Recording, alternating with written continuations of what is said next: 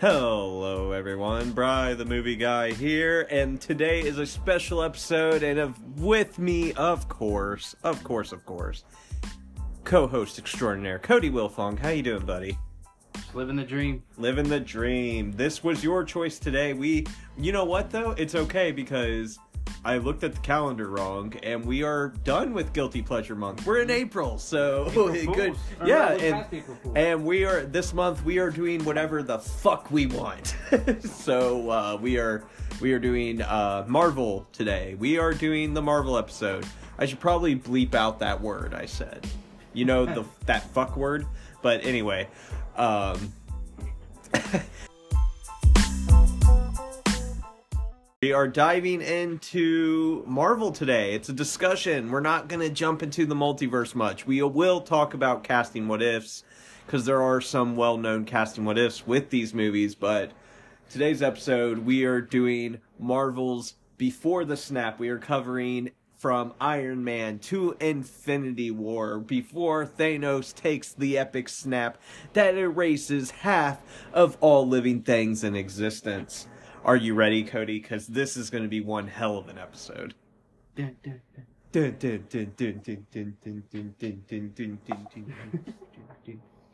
Flash! I don't know why I went that way. Anyway, alright, let's get started.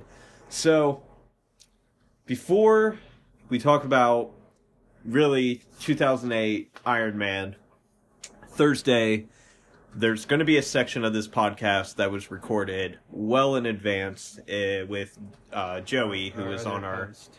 Huh? Our other host in training. our host in training, Joey, who you know he's we're trying to figure out some good uh, recording times with him, but uh, right now. Um, I found out some information that I thought was interesting to this conversation today.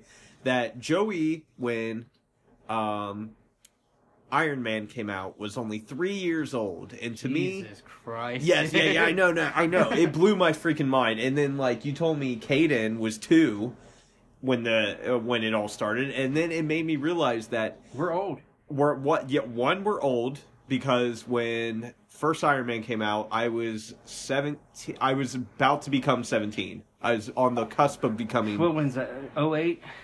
Oh, Oh, 07? oh wait. I was just about to be a freshman. Yep, I was a I was probably a, about to be a junior, but yeah, no, I I grew up reading comic books, and I was really excited for these uh, movies, especially Iron Man. Like I remember the first trailer, I remember seeing that, and you get the scene where he like he's up against the tank, he's about to fight that tank, and like it shoots, and he just dodges it like all cool, and then he like shoots his little rocket out of his arm, and he does the whole turn away and not looking at the explosion, but back then like those were some awesome effects they were fantastic and um I remember being so excited for it, and I remember going to see it in theaters. And you know what, Cody? Hmm. Nobody stayed for the after credits. Because that, no one knew that was a Nobody knew it was a thing yet, and that was crazy to think about. But before we keep getting into that more, oh wait, well, let me finish my explanation. Essentially, though, with Joey, and that segment's going to be probably left for the end because it actually t- the small segment turned into a l- longer segment. Um, pretty much though, uh, he doesn't know a world where these weren't the standard of superhero films. Yeah. Like th- there's a time before this where superhero films were very scarce. Like Yeah. the first superhero films were essentially The Hulk. uh, well, no, I'm talking back in the '70s. Oh, like God, even there, even before then, there was other comic. Well, depending on your view of like the Lone Ranger and stuff like that. I didn't that. get into comic like movies until uh, Banner. Not is it Banner? Eric uh, Eric Banner- Bana's. Yeah, Bana's uh, Hulk, Hulk. Came, out, came out. I remember the trailer for that. Do you remember the teaser trailer for Mhm. that? Where he's just like looking in the mirror and it's all steamy and he's like Mhm. shaking and then all of a sudden the house explodes. Yeah. That was so. That was a cool tri- teaser. I was like, I am so ready for that, and I saved money. My parents didn't believe me; they thought I stole it, but I saved money from that day on for that movie. And when it came out, I was like, I'm ready to go to the theater. I'm ready to go. I got the money. I got in trouble. I got in trouble. I remember they thought I stole the money, and I, there's no way I can prove that I saved it. They just thought I, even though you know I had birthday money, it came out in June. But anyway, that's not the point. But it is sort of the point because Did you have a bank account? I was when that movie came out. I think it was. Oh, we'll get into it here in a second Because, like, we don't have a lot of notes here. I could tell when my kids actually save their money because nowadays, it's all. Oh well, nowadays, but back then, this was like before the whole like, hey, have a bank account. It was like, this is your allowance. It's cash. This is what you get for your birthday. It's a check that you get cashed or you get cash. Um, I feel my voice going back in and out of Jeff Yeager. Yeah. But um, so when I found out the whole Joey not knowing a world where there's no MCU, I thought about all these superhero films, and I grew up with Christopher Reeve's Superman. Mhm. I grew up with the Burton Batman series. I grew up with like Kilmer, Keaton, Clooney.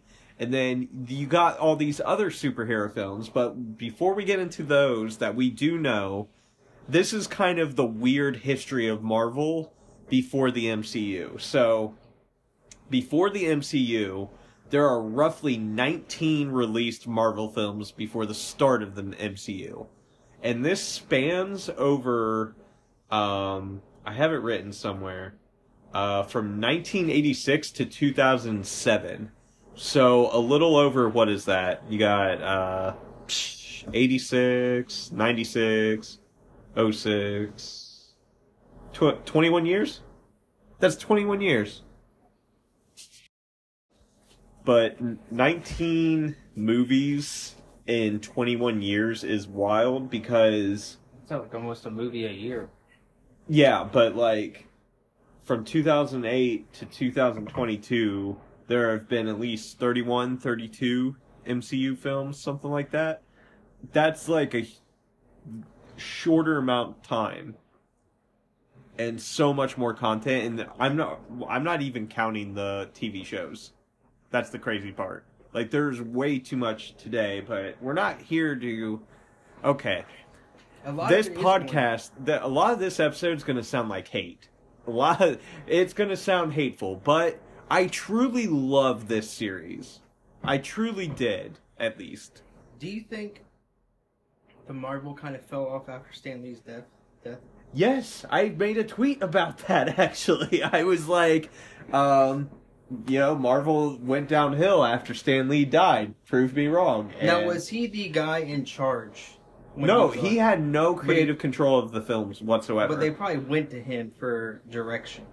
I feel like maybe they talked to him and they took his stories and cut. It feels, Because he was the creator. yeah. I mean, he is the granddaddy of these characters.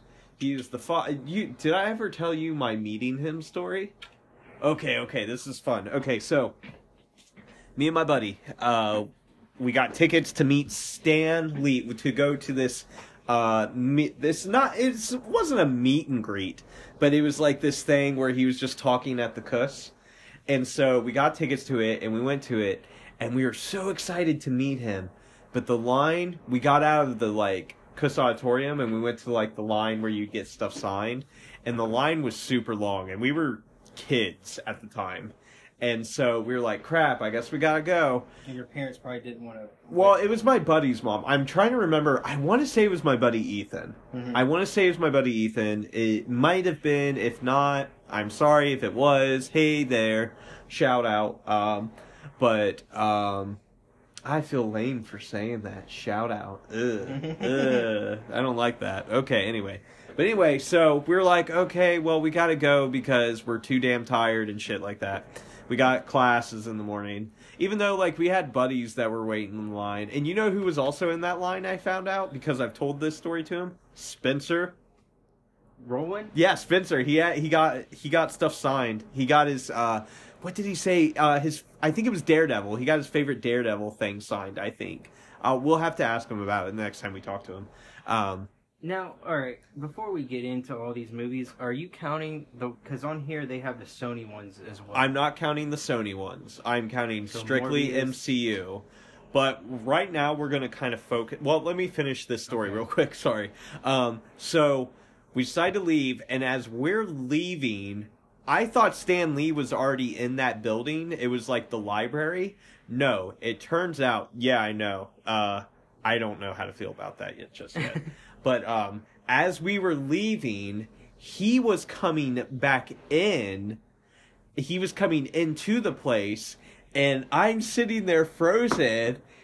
And I go, and I'm pointing at him, and I go, "You're Stan Lee." I have never done that with any celebrity I have ever met.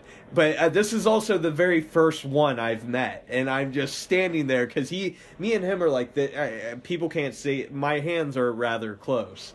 So you're but- like me from you to me. yeah, for me and you. Yeah, exactly. I guess I could have just said that, but they wouldn't get understand that. But we are rather like a f- two, uh, two feet, apart. Yeah, foot, two feet. foot, yeah, whatever. But and so I go, "You're Stan Lee," and he's like, "Hey there." So he doesn't like shake my hand or anything, or maybe he does. Does he? I don't know now. You think I would remember that? I don't think he did. I think he went for it, I but they kind of. remember if he shook your hand. I went in for a handshake and they shoved him along. That's it. That's what I remember. But at least now. he wasn't like a dick about it. He, He was like, "Hi there." So I got Stan. I did say hi to Stan Lee. It's one of my most cherished memories. Even though now of I'm getting older, it was when I was rather young. I'm pretty sure it was my buddy Ethan and his mom took us. I know his mom did take us to this rather funny one man show where this guy did the original trilogy of Star Wars. It was really good. He did the impressions and all, but that's not the point. Let me get back into what really what we're really talking about. We're talking about Marvel today. But before we got the MCU, um, I'm going to go through this rather quickly. Um, this all started back in 1986 with Howard the Duck. Um, wow, sorry, excuse me, I need a drink real quick. But yeah, imagine trying to start your your brand with Howard the fucking Duck, That'd we be get hard. yeah. Guess what? It didn't work. However, though, we jump to 1990. We get Captain America, the very first Captain America. I watched that movie. You know Who what? played Captain? I couldn't tell you. I watched this movie, but you know what I can tell you? It's always stuck with me. There is a part where they show a random American city where these kids are trying to figure out where Captain America might have crash landed. And you know what town they say they're in? what? Springfield, Ohio. Matt Salinger. There's Captain America. Oh, okay. See, I don't even care about him because you know why? That movie sucks. Scott Paulin was Red Skull. Skull. Yep. And you know what? He w- look up the makeup for that. It's comical. But then here's this one you probably don't remember. Oh my god. Yeah, it's bad. now you know why like Hugo Weavings is perfect in the first Avenger.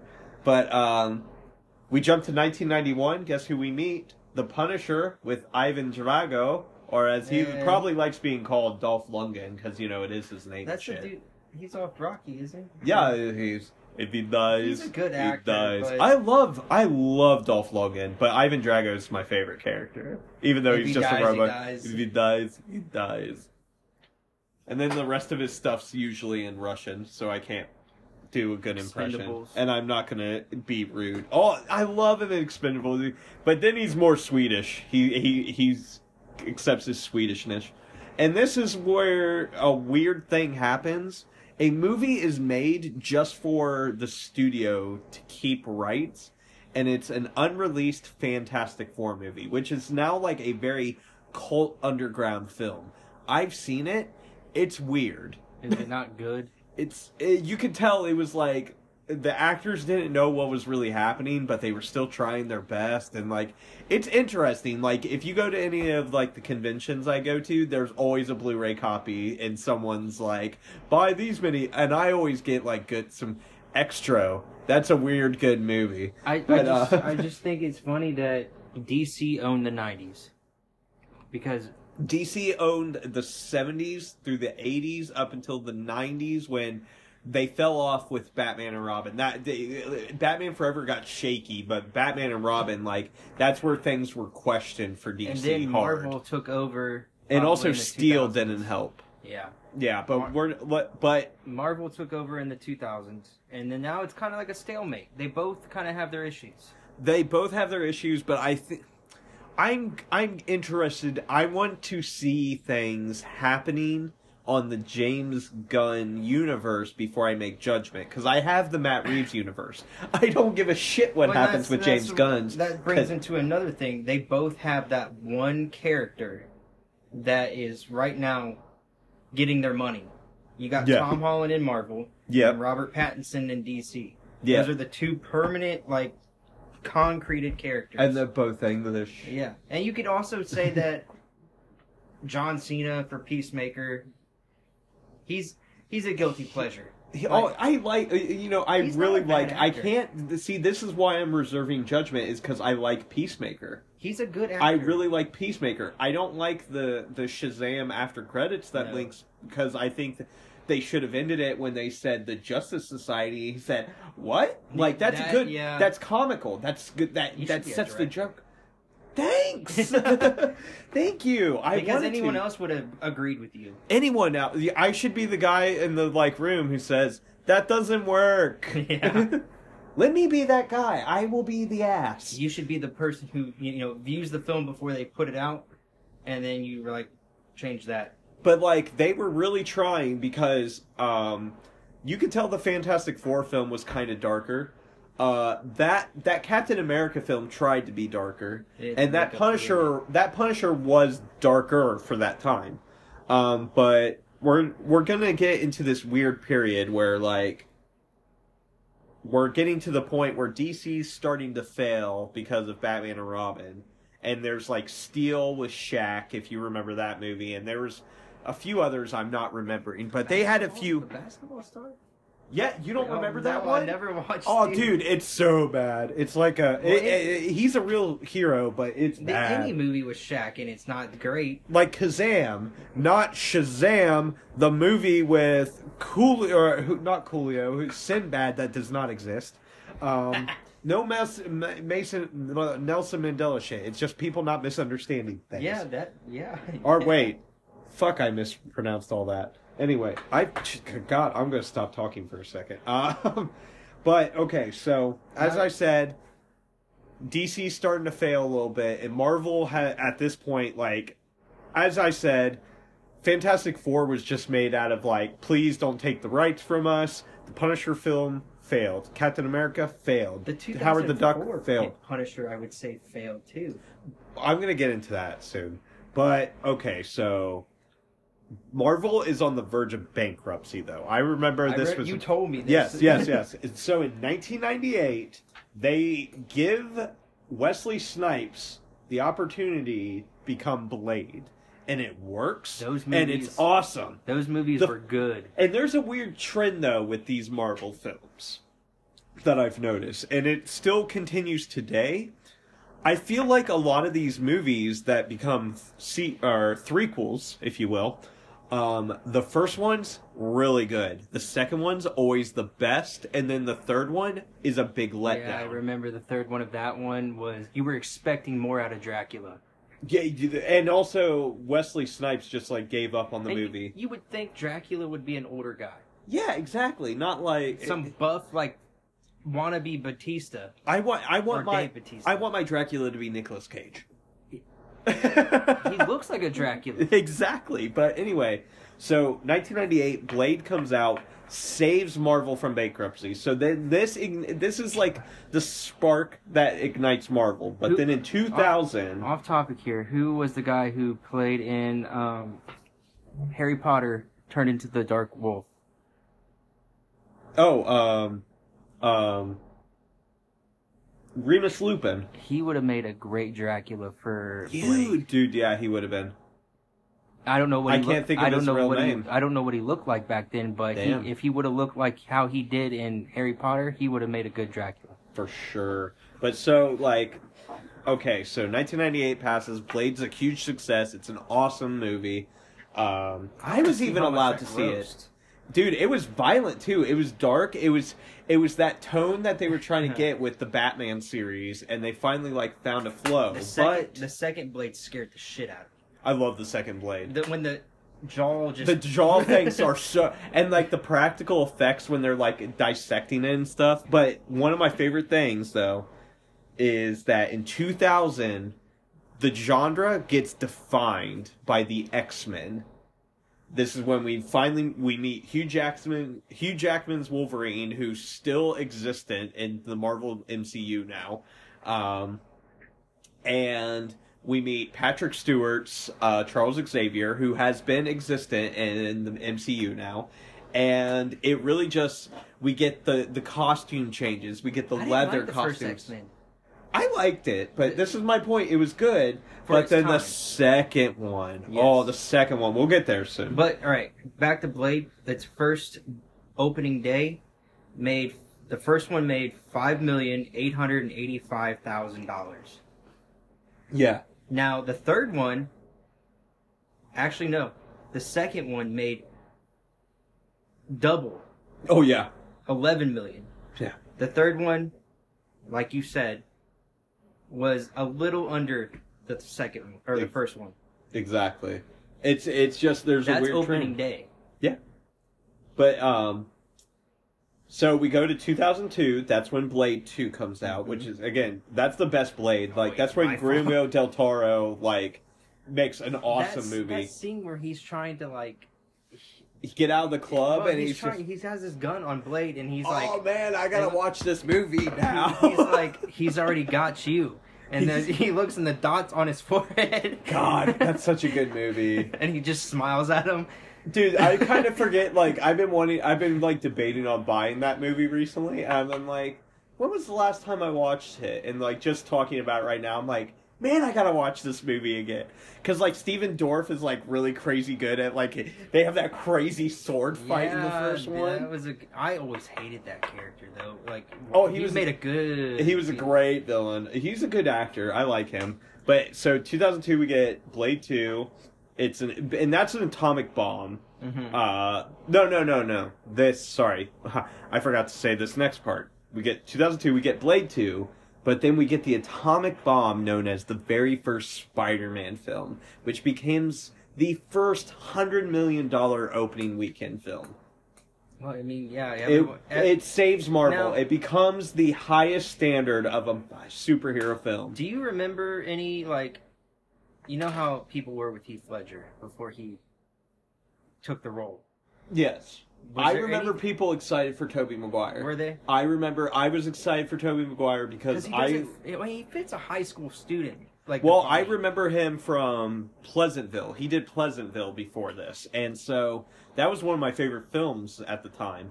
And he, well, it still is one of my favorite films. But he at the time was like really good, like geeky, likable high school guy. So, Yeah, dude, I wish I had sneakers on. These boots feel restrictive, but uh, You get used to it. yeah, I guess so.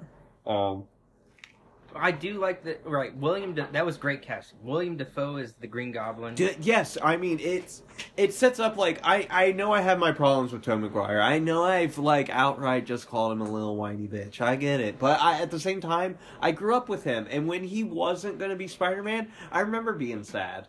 But then I remember being pissed off about Spider Man Three. I remember coming I in, I was so Spider-Man. excited. I finally got the coolest Venom fucking shirt in the I world, like and I came into Spider Man Three like, yeah, this is going to be great. And I came out, and like people were making fun of me because I had my Venom shirt on, but they were like, "Man, he doesn't look that happy."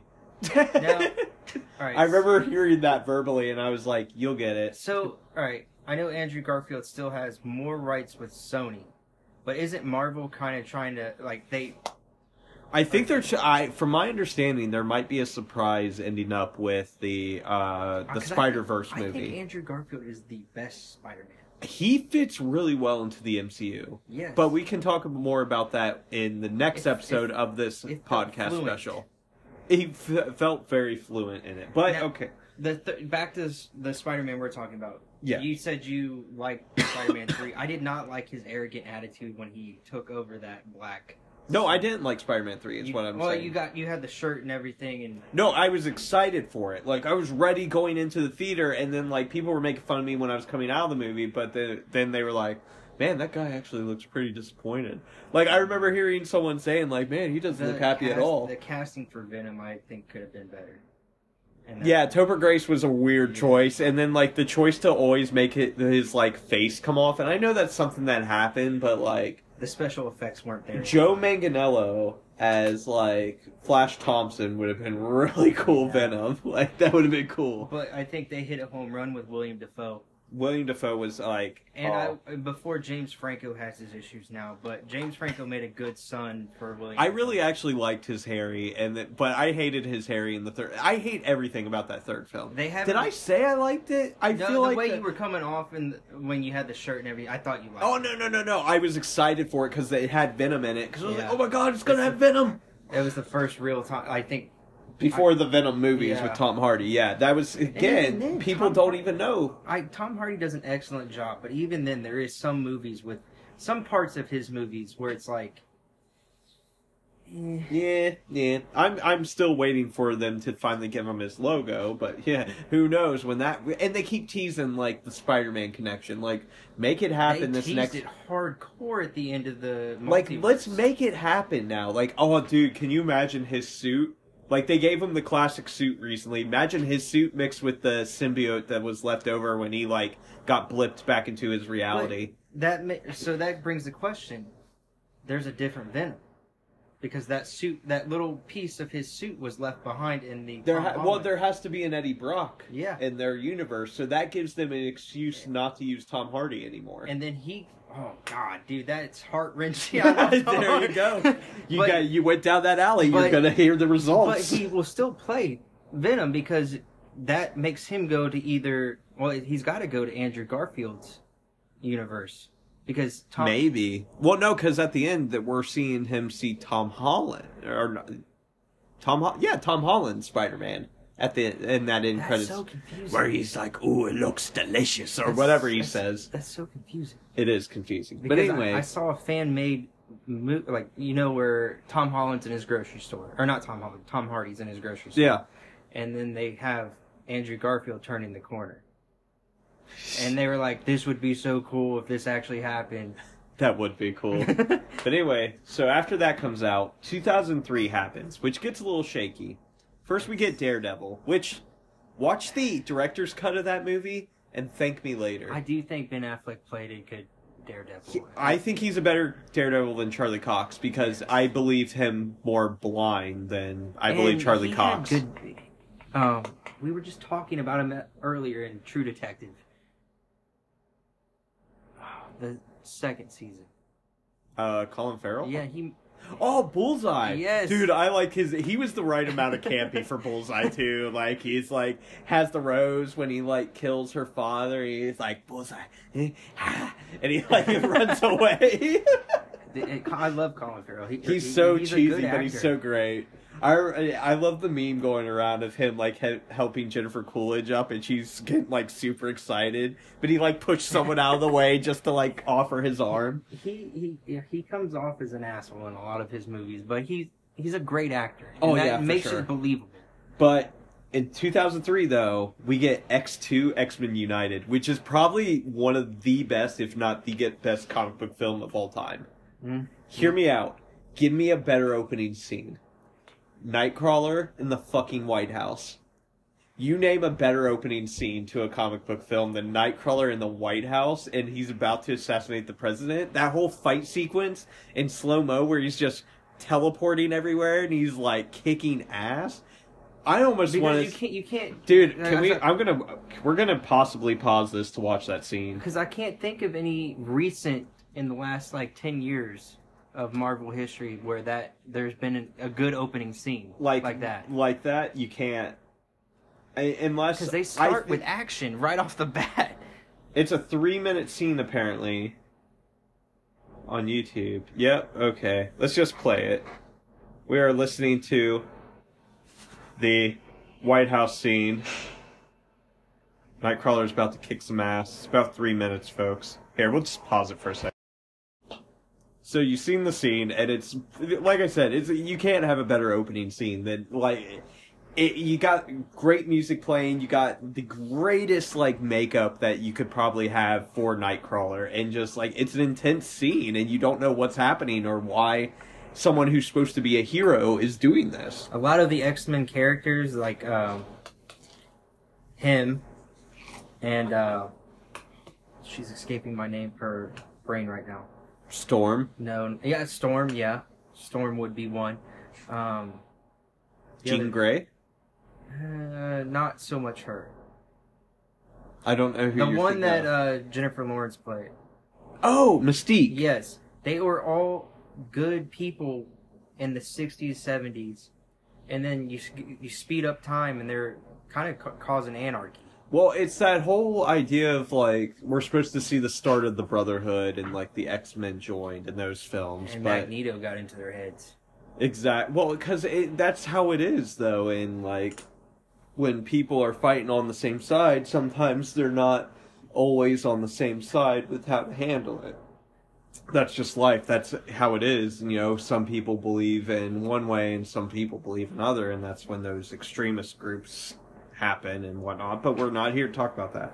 But yeah, X Men Two, great plot. One of and also like don't forget the whole raid scene where like they sneak in to like kidnap the kids. That's where we finally meet Colossus, which has like an awesome introduction. But um, Wolverine, that whole scene's just a badass. I like Hugh Jackman really defined Perfect Wolverine. Cast. perfect Wolverine casting. And even though he doesn't fit the height, And he was not. You know who was supposed to? Oh my god! I, I, I just forgot the actor's name that was supposed to play him. He was. uh ah, God, he was in Mission Impossible Two. Even though I'm sure he would love to be remembered more than just Mission Impossible Two right now. but uh, Dougray Scott. Gregory Scott, thank you. He was originally supposed to be uh, Wolverine, but he dropped out, and then Hugh Jackman took it. That's why Hugh Jackman's not as buff in the first one. Although, like, his hair's on fucking point in that one. Yeah, Like, he looks like the more, most, nah, I don't think. I think his best look was the Wolverine. Like, no, no, I'm gonna take that back. Days of Future Past. I don't think. I love Dougray that Scott one. Would make a good Wolverine though. Who? No, no, I don't think so either. But uh, we won't get into that. But after X Men Two came out, we got that Hulk movie, which that might be a cult classic movie because Nah, I don't. I don't like. it's artsy. one. It's The- artsy. I think Edward Norton's is better. Edward Norton's is better. I will give you that. But um, I'm a, kind of sad that they didn't give him a sequel. right. So 2004 hits now, and we get the Punisher with Thomas Jane. We get another Terrible. Punisher. It's no. I will defend that one. I think it plays on the whole 70s revenge film. All right, back then you didn't know you were going to get John Burt.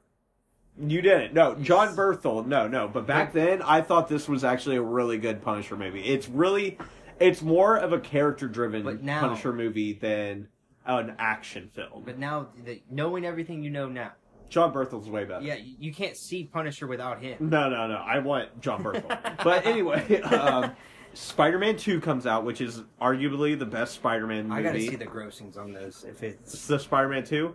Oh Uh, no, dude! It's incre It's in, in significantly better. Spider-Man Three was still a success because people were so excited for it, but it doesn't mean it was a good movie.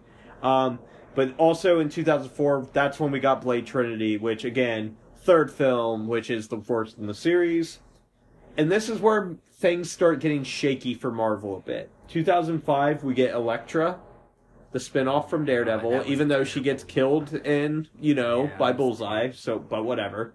Um uh Fantastic 4, which it was still kind of successful, but it really read like off the Doctor Doom in it. I didn't like the Doctor Doom. I appreciated the comic book accurate costume Yes. though. But and I I'm did still like Chris Evans. I I'm s- like Chris Evans Johnny Storm. I'm still waiting for the Doctor Doom in the current MCU, Yes. And I hope the rumors are true. What rumor? They want um the dude in Peaky Blinders to play him. Ooh, Cillian Murphy? Yes. Ooh, Cillian Murphy would be so good. Um, but anyway, Elektra, Fantastic Four, and like the Fantastic Four movie still was pretty successful. That's why there's a sequel. But uh, I um, didn't like him. yeah, uh, 2006, the only one that came out was X Men: The Last Stand, which it was again worst X Men kind of carried the two, er, the 2000s X Men and Spider Man until did. Iron Man.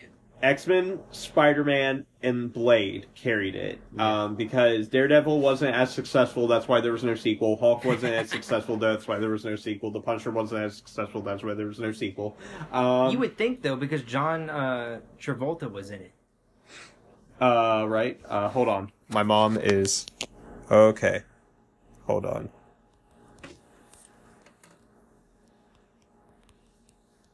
Wait, wait, wait. Okay, okay. Didn't want her to call again during the middle of the pod.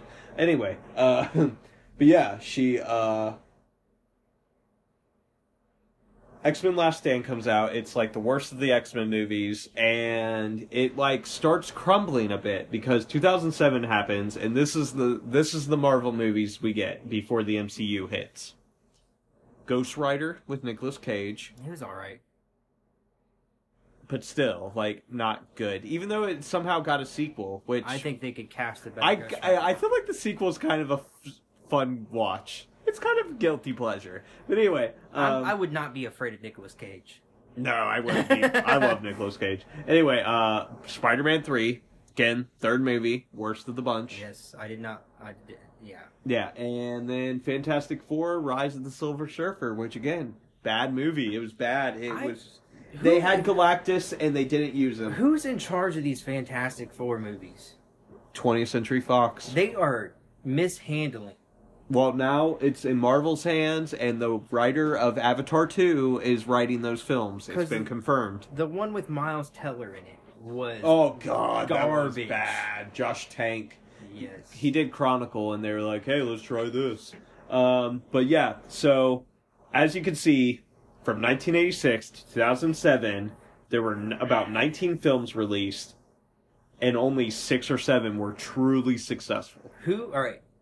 Who casted Robert Downey Jr.? I think it was Kevin Feige, He. All right. That's probably why he's in charge right now. but just think about this: after Ghost Rider, Spider-Man 3, and Fantastic Four. Like I remember seeing these movies and being disappointed in all of them. Yeah.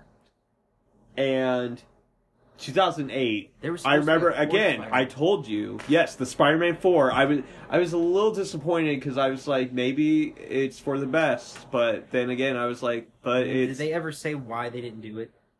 Was it conflict? no it was just because of the poor reception of Spider-Man 3 Were they afraid that if they put out another one, it would? they were afraid of how Sam Raimi was going to take it because they didn't trust him as much anymore. Even though like Spider-Man 2 gave him a lot of leeway and then it just kind of crumbled after that. And then he would go on to direct another movie which we will talk about in a later episode.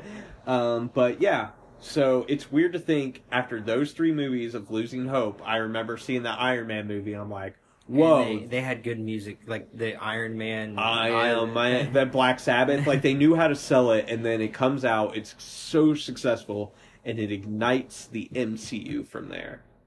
What a good character to start the MCU with, too. You have the right actor. You have the most charismatic actor you could have. And the ending of that mu- that movie, where they give him a card and they want him to read it, and he just puts him down and looks at the crowd and is like, I am Iron Man, And everyone goes crazy. Everybody goes crazy. and they did it right because they ended it right on that. exactly. Um, I lost my list. Hold on. Oh God, why did I lose my list?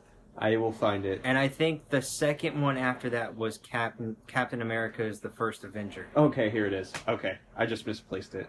So, on this podcast, as I said, we've been on this actually longer. We were talking about that stuff longer than I was anticipating. We're going to talk about the first 19 Marvel films, essentially. Uh, it's an open discussion. We're not going to have our usual little segues. If we, know obvious like casting what ifs, but obviously we got to talk about Iron Man, which is still holds up today as such a good comic book movie, and it's like it's so wild because they just don't have the tone of that anymore.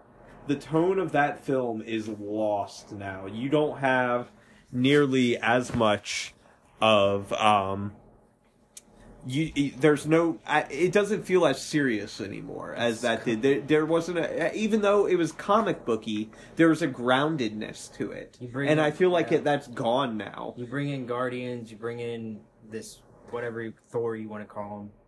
but that's interesting because that's actually um, when I was talking to Joey about a lot of stuff. I was telling him, you know, my favorite uh, of the Marvel films, which we already talked about, which we both agreed is probably the Winter Soldier Yes. because it truly works as its own movie. It can exist outside of being like you give that script and you you can make it into a James Bond film.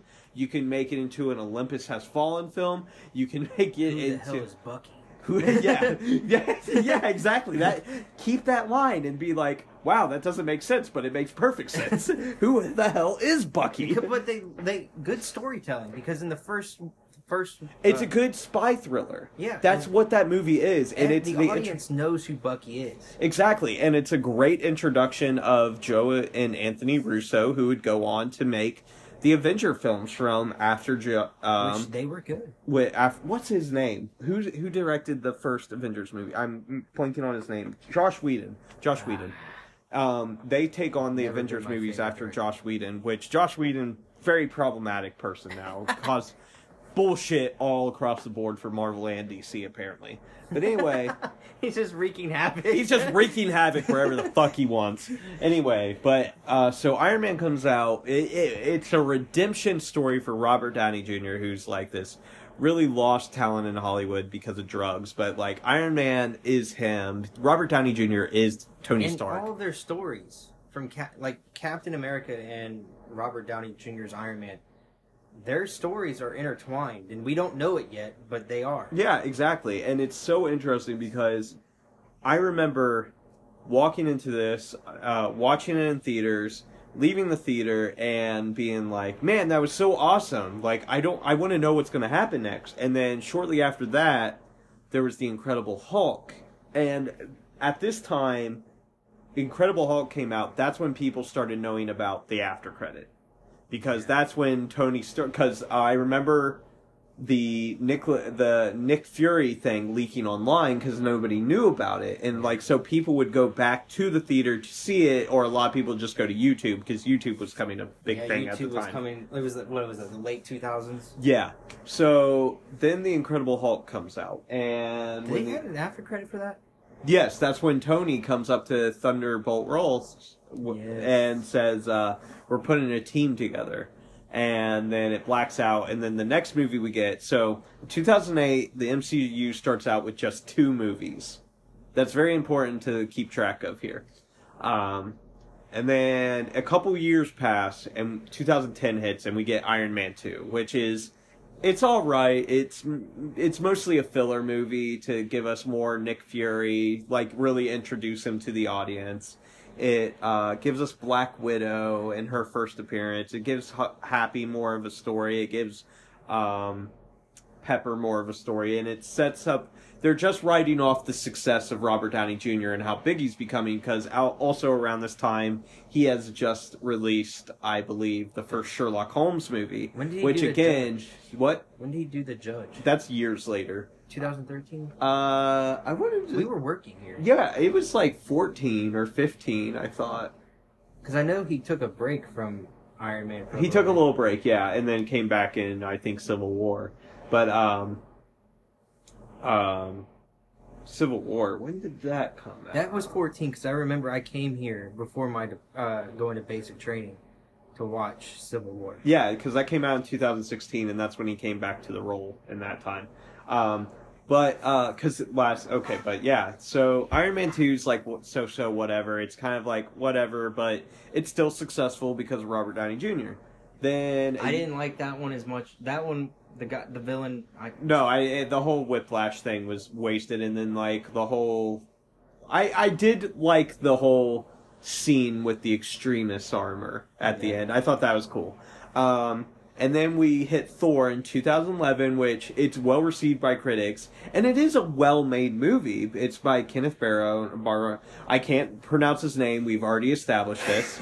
Um, Baron, Baron, Baron, but um, he directs it. He does well because he gives us Loki, who is played by Tom Hiddleston, who tried out for Thor, Weirdly enough, so there's a world where he is Thor But instead of Loki. Loki. and he is so damn good at Loki. I used to be so annoyed with Loki, but like that TV show really turned me It's around. kind of carrying the MCU He- besides Spider Man. Be- it's Spider-Man Loki right now, but it, that's for another episode. Uh, so then Thor comes out in 2011. 2010 also just one. 2011 we get Thor, and then Captain America: The First Avenger, which I liked. I really liked It liked was a in good, theater. decent movie. I remember loving it in theaters, and but here's the big thing with that. This is where they were really ballsy with their after credit scene. It was the tra- very first trailer for the Avengers because that was the very next movie coming out. And holy shit, I remember being so excited for it and not knowing what was happening and being so scared. Like, oh my god, are they gonna kill Captain America I- already? I think the most memorable line that sticks in my head from that movie, Avengers, is when they have Loki on the plane and it's storming, yeah, and Cap asks him, "Do you not like uh, thunderstorms?" And he's like, "I don't really. I'm not really fond of what comes after, particularly." and then Thor comes down and he's riding the back of the plane. Back when Thor was a little more serious.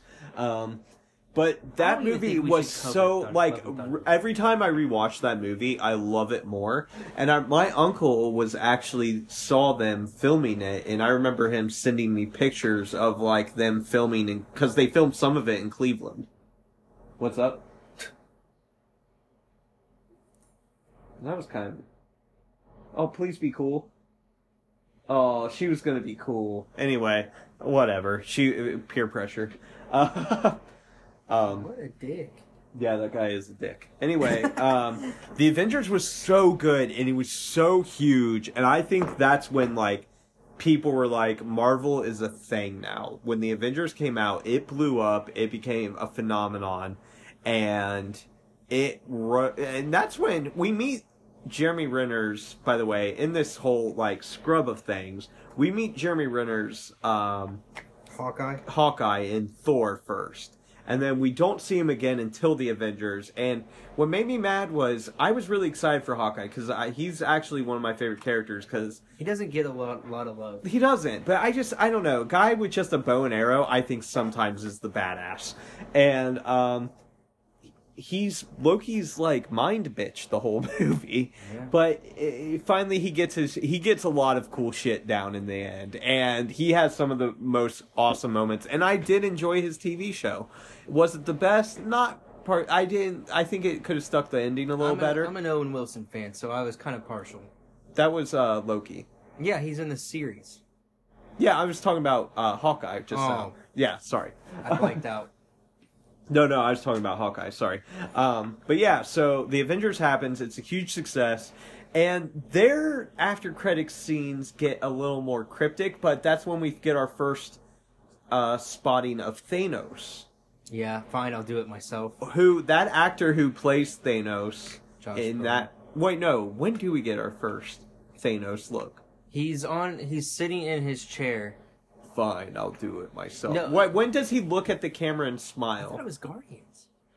Guardians is fine. I'll do it myself. And then the the Avengers is he stands up it and he after just the- looks at the camera and he smiles. Is it the And that Avengers? actor actually plays a character that is being chased in the Winter Soldier by Captain America's team. I, no, no, or is it a Age of Ultron? I'll have to look it back up. But that actor does play another character. Do you think? All right, Ultron.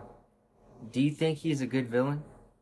I think he was written by an awful director writer But who he- was given too much power because of the success of his first film. Not like if you watch the What Ifs in that series. Dude, he's an intimidating like presence, and I was I'm excited for what if that's another well, obviously like it's this a different. It's a different discussion, but yeah, but but uh, it makes you think like if he really got his way, he'd become the most be- dominant villain in the universe. well, it's only until he discovers that the Watcher watching him that's when he feels the presence. And he's like, I feel something. There's and the someone- Watcher's like, the hell? There's yeah, and he's like, "How the fuck is this, dude?" And th- that's a good casting, but that's not here and there. Um, The, so the casting for Ultron was great. the Ultron was great, James Spader, but uh, after the Avengers, we get Iron Man three, which f- I think's like a really interesting film because they choose to focus more on the smarts of Tony Stark than the suits of Tony And that's Stark. is that the one with the boy in it? yeah, And that was a good callback for when he when he actually- yeah. eventually down the line. But um so we get Iron Man 3 which is really good or not really good but it's like I enjoyed it because I like seeing that the whole message of that was the suit the man makes the suit the suit doesn't make the man because that was something he kind of lost I think and because and also I like. I also I also damn it I also like the PTSD aspect because of um Man maketh man. man maketh man. um, but the PTSD aspect, especially like he really did almost die, I, or pretty much did die at the end, you know, Yeah, and that really sets up that really sets up a lot of things from the future, and that's where Marvel at this time when I'm going through and watching these movies and we're talking about them, um, I felt like there was a plan. Like as I'm talking about them, I was like, "Wow, everything feels connected still." We also didn't talk about his best friend in Iron Man got recasted after the first movie to Don Cheadle. Oh yeah, well yeah, that's another thing. Is like Iron Man was successful because of Robert Downey Jr. And so when the second movie came around, um, He wanted to be paid. more. he wanted to be paid more. Which I'm not saying Terrence Howard doesn't deserve to be paid, but I also don't think he needs to be paid more than the person who's sure- headlining the movie. I'm pretty sure he did the movie Awake around that time with uh, Christian Haydenson. He might have, but uh, that was an interesting career move.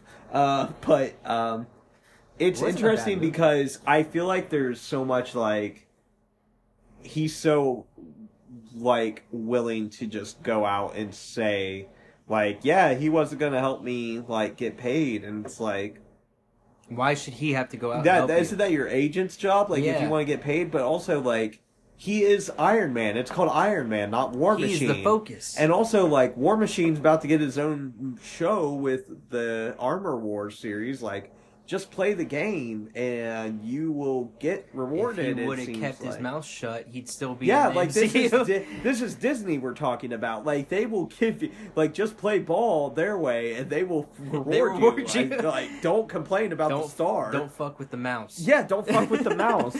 oh. but um, so I'll do it again. I'll do it again. But I really like Don Cheadle's Rhodey He's more. a better, yeah. he's I think better- he's a better Rhodey, and he's I he's likable to me. Now- and I really like him in uh, the Ocean's movies, even though he has that awful accent. in Civil War when he falls from the sky and you get that scene of Don zoom. It wasn't zoomed in on Robert Downey Jr.'s face, but you could see the anger Oh in yeah, his face, and it was like and it was like Vision too did it, and Vision was supposed to be on his side and supposed to be for like protecting people, and which is interesting because like would he have been that upset? Because he told Vision to shoot down the the jet. that was Vision's. fault. Was it Vision's fault? Yeah, because Vision's beam, he's not really paying attention well, and when he shoots it, it uh, strikes the across the power supply on the front of Rhodey's suit, Yeah, I and that's why he's like he says, "I'm flying a dead stick" because he has no power. And so, he tries to catch. Both of them try to catch him before he hits the ground. And but it's too late. He slams into the ground, and then that's where he becomes paralyzed. And but then he gets his leg. He gets magic he, legs. you would think he would have died from that, but He, he should have. Like that's the one thing that bothers me is like Marvel's a little afraid with the risks. um, but so we get Iron Man three, and then we get Thor: The Dark World. it wasn't terrible. It was. It's not terrible. It's but It's, it's, not. still not a, as bad as Thor: Love and Thunder. Yeah, that's. But at the time, it was like, oh, this is kind of hurt. So I didn't like the villains in it. Yeah, no, they and then like I don't know. This is when I started getting Loki fatigue because Yeah. we he kept dying but coming back. And, Um, but it, which- it made a good. He's- he made a great gesture- show. He's a gesture. He's that's true. He is there for the show. Um, but we get Thor: The Dark World, which is kind of shaky, and then Captain America: The Winter Soldier, which again, I just feel like it's the best Marvel film. It just it can stand on its own. You don't have to watch it with the rest. It would help if you watch it with the rest, but like you don't. It's not necessary. You can still enjoy it and just it be with whatever with it. Um, and then this is the point where I think Marvel changes the most. Guardians of the Galaxy in 2014. Yeah, that was where it, the tone of the the whole tone changes because and I told Joey this like Guardians of the Galaxy was this like phenomenon of like oh my god it's funny but it's also like really good action and stuff like that but although I I kind of mixed about it like I do enjoy it I do think The there's like a was more fun serious. the more yeah but like um it just you could tell marvel was going to change after that. And so age of ultron comes out and it starts out with that really annoying joke of like captain like iron man says shit and then like uh, captain america says language and they Yeah. just the whole time they're fighting without like worrying about a thing going on It's like their they their heads have gotten big. yeah their heads have gotten big which kind of is the point of ultron of like yeah, and he's you trying to bring him down to earth. Yeah, he's like well, literally. Yeah, he's trying to he's trying to bring them down to earth, literally. Um, he almost succeeded too. he almost succeeded, and then like we meet Scarlet Witch, who becomes a huge part of it, and Quicksilver. I just thought about this.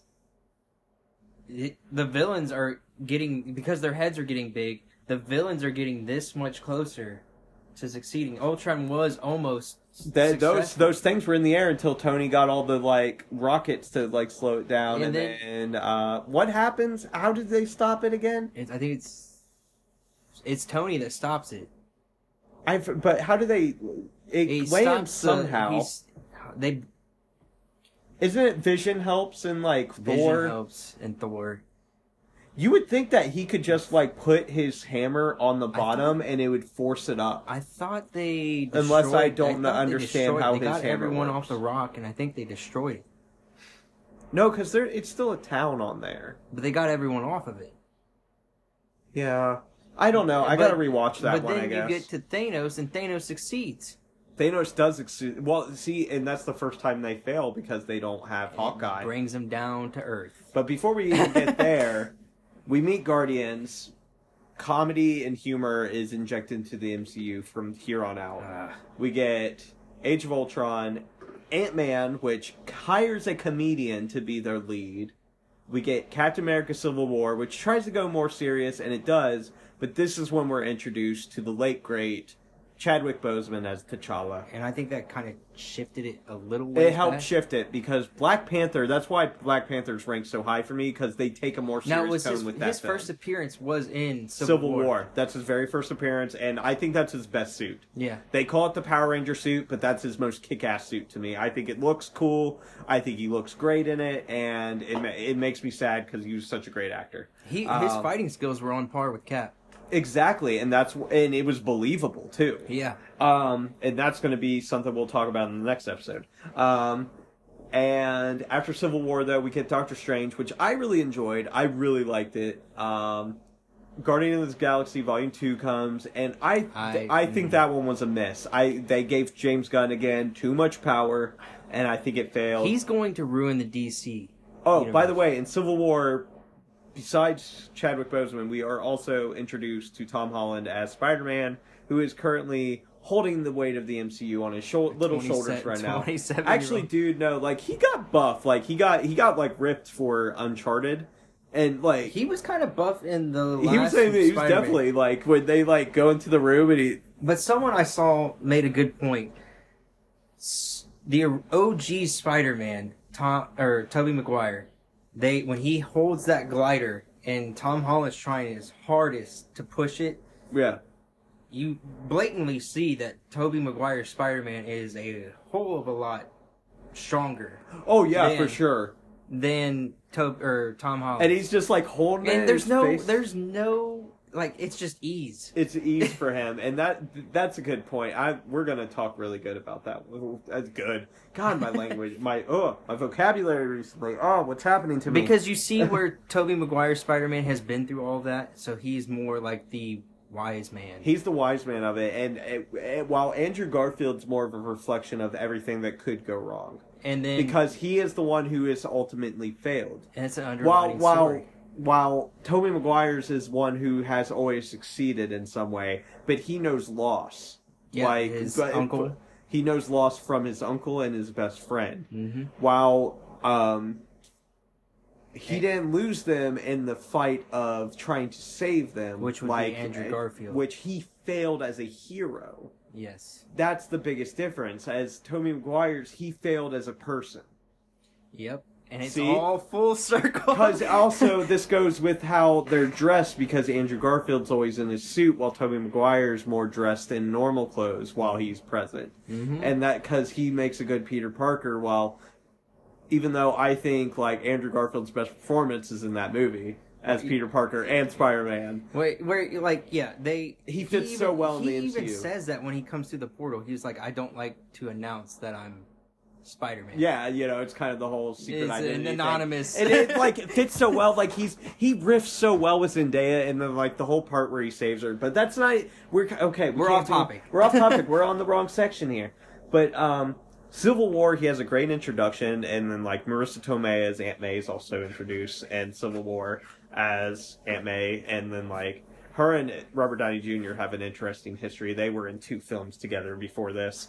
Um, Doctor Strange comes out. Benedict Cumberbatch, Rachel McAdams are both introduced in their ca- characters. that was a good, decent movie. That was a good one. Um, the Ancient One, played by Tilda Swinton's Which- introduced. I liked her a lot. Wong is introduced I by like, Benedict I, I like the ending of that movie where he's fighting. Uh, Dormammu. yeah, I've come yes, to bargain. and he comes over and, and over. over, and he's just like he's just fucking done with it. Like, He's like, okay, "Oh, what do you what want?" What do you want? We'll fucking do this. You want to fucking do this? Okay, we're gonna fucking end this right now, Morty. Okay, tell me what you want, Doctor Strange. Which was smart on Doctor Strange's part. it was it was on Doctor Strange part, and it showed to him to be a hero because he was willing to die that many times. Now he's always willing to sacrifice himself, we're gonna ju- which is like interesting because he's like a counterpart of Tony Stark at this point. one flaw in that whole end game that I've thought about over and over again. Robert Downey Jr.'s Iron Man did not have to take the fall at the end of that. No, Black Panther's suit can withstand that energy. yep. The fuck? And also, you know, it's like just cut his fucking arm off. Yes. like you have like this giant axe and Thor's hammer, like all in one. Like, do some soldering here. Like, you can end this in a certain way. Like, you- Why did no, like well, there Hulk had, couldn't do it again. There had to have been a Couldn't reason. Thor do it? He was more focused but at he would this have time. to have he doesn't have a suit. well, that- he's a god. But like he doesn't have the suit that takes the stones already and puts it in. well, he. I'm saying if he had the gauntlet, like the, But the how- Tony's gauntlet. But he would have to take physically take the gauntlet off of Thanos, which they were trying to. We're revert talking from. about this movie too early. so okay, um, after Guardians Volume Two, which for was a miss for me, we do get Homecoming, which I like a lot. But I, I like think the- they get like the it's a great Keaton. introduction movie. This is where we get to that familiar introduction movie is good. Second one's better, but the rare one, third's way better, which we keep diving into, but we can't talk about right now. Um, but then we get Thor Ragnarok, which was a weird thing for me because I remember not liking it at Butcher first. was in it, not Butcher himself, but, But yeah, yeah, yeah. but um, yeah, I remember not liking it at first, but then I rewatched it and I fucking laughed so hard, and I just I found so much more joy in it. and they always they said we And- can't stop you, but he can. And Did- sure enough, he destroyed the entire. And then you get like the whole immigration song. Yes. Uh, and they always like, had good music. That's so good, such good music, but then they fucked it up. Um, going on though, we get Black Panther. We get finally get the Black Panther solo movie, which I get why it's successful and why people put it very high on their list. It's very high on my list. I think it's like four or Now five. I will say, No, it's five on my list. I will say, as a movie theater worker, that was one of. No offense to Black Panther fans or the movie itself, but it was annoying to work. It was because it was so packed and people didn't understand. Well, we had people asking to rent out the theater. Right, as it was selling out Yes. for us, where we couldn't control that. And it was like, we understood that what they were trying to do, but at the same time, it's like, it's easier just for you to come. Yeah, Just come to the theater and you will see this movie. But at the same time, it's like, it was one of those films.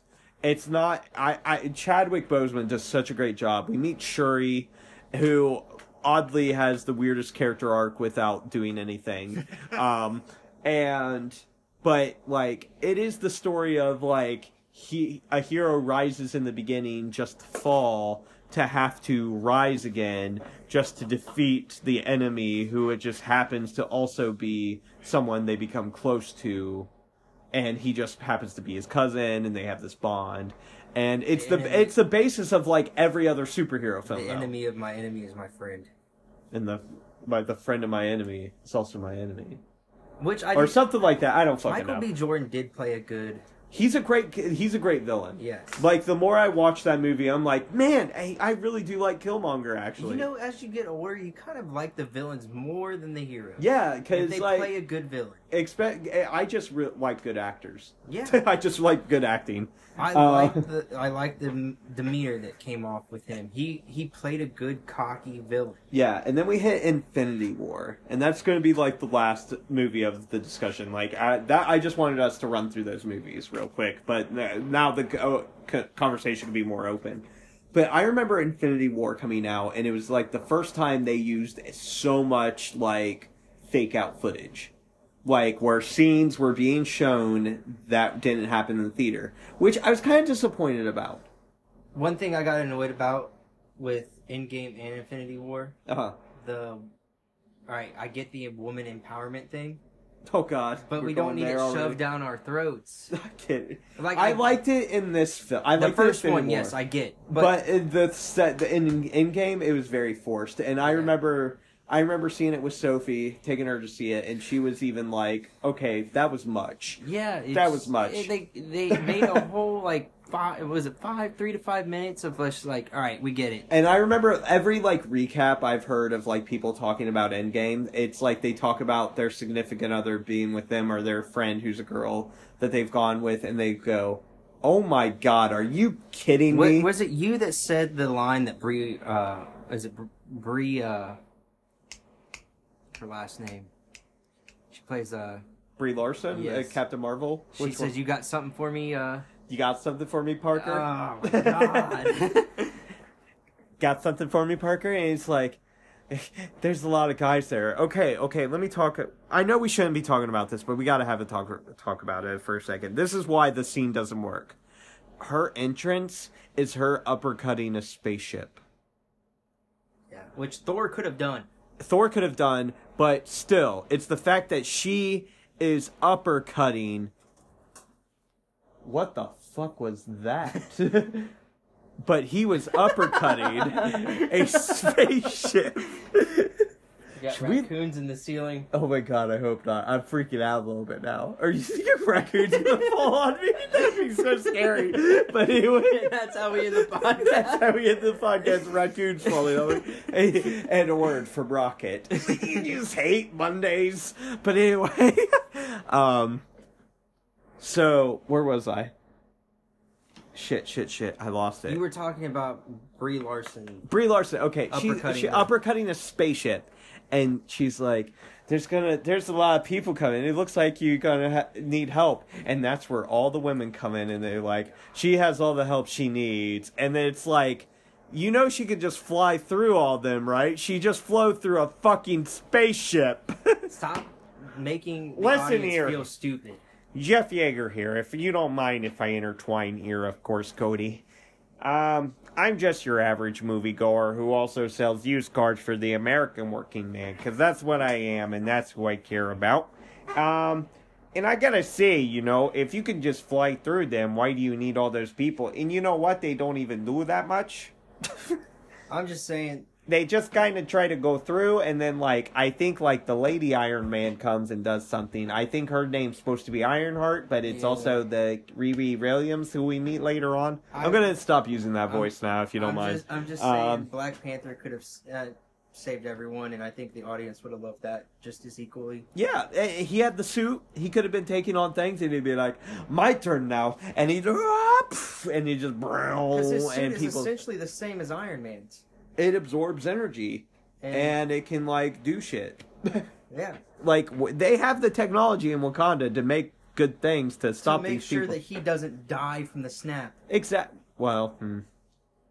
which I, that was another thing that kind of got spoiled though for uh, me was that everyone who disappeared in the snap kind of were people we knew were coming back because they had movies guaranteed, and like people knew about They it. They need to stop coming out with those. Yeah, that that's what the issue was. But now there's like I feel like Marvel's hit this point where it's too predictable. Yeah. And that's how I felt with Ant Man. I don't think the Marvel, if they cast Doctor Doom well, I think that's where it'll pick back up. I think a lot is they finally seem like they've slowed down a lot. I feel like I feel like Ant Man was just not a well made movie. They I think they put too much. They put too much into a. I don't know. They just did too much with a character that didn't need that. They they rushed and That's not what the world eh, we need to see for Ant Man. He They- needs to be in the real world where we can get emphasis on his size and Because- his growth and all that. right when Kang's uh, Because that's what's so. I love the first Ant Man, by the way. That's part good. of this phase. Oh, so when Kang's dynasty comes out, Yeah. and obviously the Avengers are going to defeat him because I really kind. Okay, so. I don't know if I read this and I'm just thinking of it as a thought that I might have had. I might have. I feel like I might have read it. So I don't want to say it is my original thought. But I do feel like that there is a bit of. Um, what am I trying. Oh, God, I'm losing it. What am I trying to say here? Ugh! What were we just talking about? Kang dynasty and King Di- oh, okay, yes, yes. Sorry, sorry. and the Avengers beating thank him. you, thank you. That just reignited it. Um, I hope that there's like a good Kang in there, like maybe a Kang who was like teleported by mistake. Uh-huh. Because like uh, somebody pointed Like, out why the hell am I online, here? Yeah. and somebody pointed out that the technology that seems to be transporting the Kangs is the same technology that that Reed Richards used in Multiverse of Madness to go into the the Illuminati meeting. What? Yeah, that's a good question. Like that brings up another good point. Who is going to be the Reed Richards of this? Because There's a ru- rumor that it might be Penn Badgley from You, which I think would actually be a really So- good casting choice. but they should have. I think I'm partial to the one that we see in the multiverse. I love John Krasinski as He should have I been think he, saved. I think he should have been. Well, they. Can, I mean, he can still appear. There's other variants. I mean. I mean, that one is. There are variants. He now. got whooped He- within seconds. They all did, and that was the worst scene of the whole fucking movie. Which movie. makes you think why, if she did that so easily, why didn't she do anything to? She almost did, and then he was like, "Ring of fire," or like "Rain fire," or That whatever. just makes you think like She Thanos would was have a killed smart him. villain. Oh no, Thanos was. That's why he succeeded. He knew how to succeed, even though like I think a giant axe through the chest would have done it. But he. Uh, But, he- uh, then again, I don't know his makes a- anatomy. his variant makes a good point. If there's people who knew what was, there can never be what he wanted. He had to destroy all humanity. And that's yeah, because that's why he like he had to destroy the stones. which he never succeeded that variant. So he picked up off of what his variant before did, and he was like, "Well, I got to destroy all of humanity now." I gotta destroy everyone. I gotta restart it all because you have all been a disappointment. Um, Which you would just des- he would destroy the entire universe then. that's wild. And if he would have succeeded, he'd be the only one in the universe. Bunch of little Thanoses running around. But like, How right, does he? Uh, uh. Let's not get into reproduction here, but um, but going back to just the movies alone here before we get way too off topic because we keep going back into Endgame, which we'll get to. Um, everything felt connected still with Mhm. this phase. nothing feels connected now. Nothing feels connected, and I feel like, and I stopped naming some of the years, but as I said, 2008 there were two, 2010 there was one, 2011 there was two, 2012 one, 2013 two, 2014 two, 2015 two, 2016 two, 2017 there was three, 2018 three, 2019 three. Pretty much, they started going with three after a while, but um before they really started doubling it a lot, that's when Infinity War came out. But Infinity War was the second of three movies because Black Panther was the first. You know, I think they when they started going to Disney Plus, that's when they started. Disney going down- Plus was like one of the biggest things because they wanted because they wanted people to subscribe. They wanted subscribers, so they were like, going downhill. "Oh yeah," because they were like, th- there was less. It feels like there's less focus on the stories. Yeah, they want to rush it, get money, Yeah. and then pull out. Like Loki just feels like the most thought out one to me. Sorry, it's really late right now, uh, and I have to be up early. Uh, we both do, but um, I just remember Should this be a two-parter? the, the whole thing. This really might be because there's still so much to say. Oh my god, we barely Be like the nicked the Infinity surfing. Wars. The Or- Infinity Wars. We might have to try to like this might have to be delayed. We might have to like come up with I might have to do like a weird solo episode in between or like make a weird like hey everyone Or I can sorry." come in on Thursday. if you want to man uh, we can talk about Dazed and Confused it's ready Yeah. I would I just would have to get that one cuz I'm almost done with the Marvel one so I can do my research stuff for that But before we end it, I oh crap we're still recording Before we end I thought we stopped recording before we ended, there. I would like to say I think Avengers: Secret Wars, whoever is in the villain in that will jumpstart. well it's going to be Kang Well, that's after Kang Dynasty. Oh, are they? Is Kang really going to be this short of a villain? Yeah, Holy shit! because then they I've heard rumors from a lot of people saying that the villain in Secret Wars is Doctor Doom. That would be well because I know they're they've just released the f- trailer for Secret Invasion today. So, all right. Um, And if they cast it like everyone wants it to be casted, it could line up the next phase phase after that. yeah, this is definitely going to have to be a two part Because we got to finish up With how night. strong Doctor Doom is, if you go comic related, he ain't gonna be taken down in one film. I would love to see Galactus brought in correctly, and then because I like You said Mani- is it Manif- Manifesto or Mephisto or He's whatever. got- you told me he's yeah, got- he's about to have a series come out, and I forget who's playing him. Um, but um, yeah, this is part one, and we're gonna eyes. dive in just like crazy eyes off of Mr. Deeds. Steve Buscemi. I wasn't talking to you, DT. I was talking to that. Uh, oh, I was talking to that squirrel over there. It's a fucking mountain goat. he, crash, he crashes his car. peanut butter and or uh, f- uh, peanut butter and gumballs, great combo, and then like French fries and Oreos.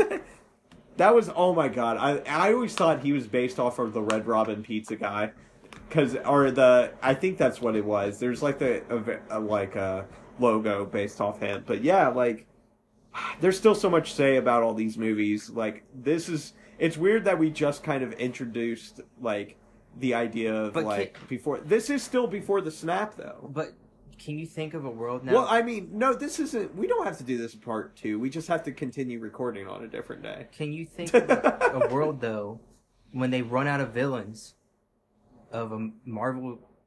Uh, They're Marvel gonna, there's going to be a reboot one day. There- It's going to happen. with what people know, you, Yeah. can't. You can't. I do think there's we're going to see a fallout of superhero movies, and there's going to be a wild. It's a phase. It's a phase that I think is finally kind of dying Coming. out, and I think it kind of needs to. I think people are gonna shift over to DC. I well, sh- we'll see what happens. Um, James, if he brings that same Marvel energy, even though Peacemaker was a hit, But that's because the actors they casted were able to pull it off. and that's why I'm saying this Superman, like whoever they announced for Superman, that's Cannot the be biggest. comedic. it cannot be a comedic actor. It has to be someone that, like, when you look at him, you see Kal El. Yeah. You have to see it right away, just like with Henry Cavill. Same thing with all the other ones. Exactly. But this is like, let's talk about some of the real before we like wrap this up. Um, some of the great casting throughout this is like Robert Downey Jr., Chris Evans, Chris Hemsworth, uh, Benedict Cumberbatch, um, Tom Holland. Tom Holland.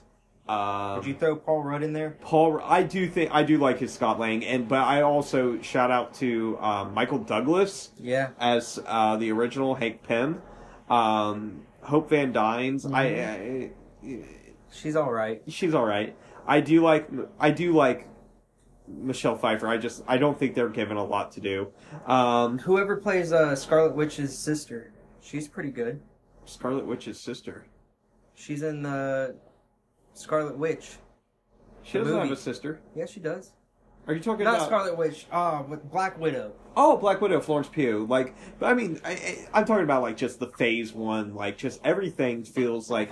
uh, You, Elizabeth Portman. Olsen as Scarlet Witch has become very iconic. Uh, Ultron, of course, James Spader, uh, Paul Bettany as Jarvis, and also Vision. Natalie I- Portman. Natalie Portman, you know, it- they finally gave them her her kind of due recently, even though it was a shit poor Shit film. movie. She was a Yeah. bright spot in that movie. Yeah, uh, she was. I thought Helena was well casted. I thought the great one, or uh, we had I, Mads McKillen, or however in this, however you say his name, as uh, his villain in Doctor Strange was great. Um, and then of course, I think everyone in Black Panther was actually really well casted. Shang. Uh, we didn't even talk about Shang Chi. Well, that's But after like, the snap. sh- but Shang Chi was a Oh yeah, that was good. that was a good movie. Oh yeah, but I'm trying to like talk about just those. Tommy Lee Jones as the general that really tests Steve is Yeah. great. But um yeah, we're just gonna I, I mean, I guess they won't notice, but we're just yeah, even though It'll go into the Joey part. it'll go well, well, well, well, no no no. We're gonna we're just continue our part what after Dazed and Confused or something. Okay. We'll just do that or whatever. But yeah, uh, we'll call this part one just in case. And if not, I can edit this out. But uh, before we close it out, yeah. did you when you watched Shang Chi, Mhm. when he started fighting, did that take you off guard? Like I, the whole movie, he was like, or before. That. Oh then, yeah, like especially in the whole bus scene. he's just but like that's a so Bruce well- Lee, Jet Li kind of. That's what I liked about it was because I think his he was supposed to be modeled after them. Yeah, because Bruce like Lee especially. I but I could be wrong. Don't bef- quote me. before that scene, you're like, oh, this is just a guy who's a parks cars for a living, and and all of a sudden he just pulls out all these action Yeah, just stunts, and I'm like, the fuck. oh, that is a good one. I need to rewatch that too. I wa- rewatched it. It was it's probably one of the best ones in that phase. Yeah, but uh, yeah, just in case there we have to do this in a second part. Uh, we will you will, we will release that soon. If not, just keep listening uh, right now. Welcome back, Joey. Thank you, Brian. Thank you. Um, okay, so we were talking a little bit before this because this episode is going to be probably one of our longest. It's a two-part episode where right now we're talking about movies in the Marvel universe that were before Thanos snapped his fingers. Yes. Now, interestingly, interestingly enough, uh, you were you said you were born what year again? 2000 05, yeah. 05, so you would have been about 3 when Iron Man came out. So, I was 16 about to be 17.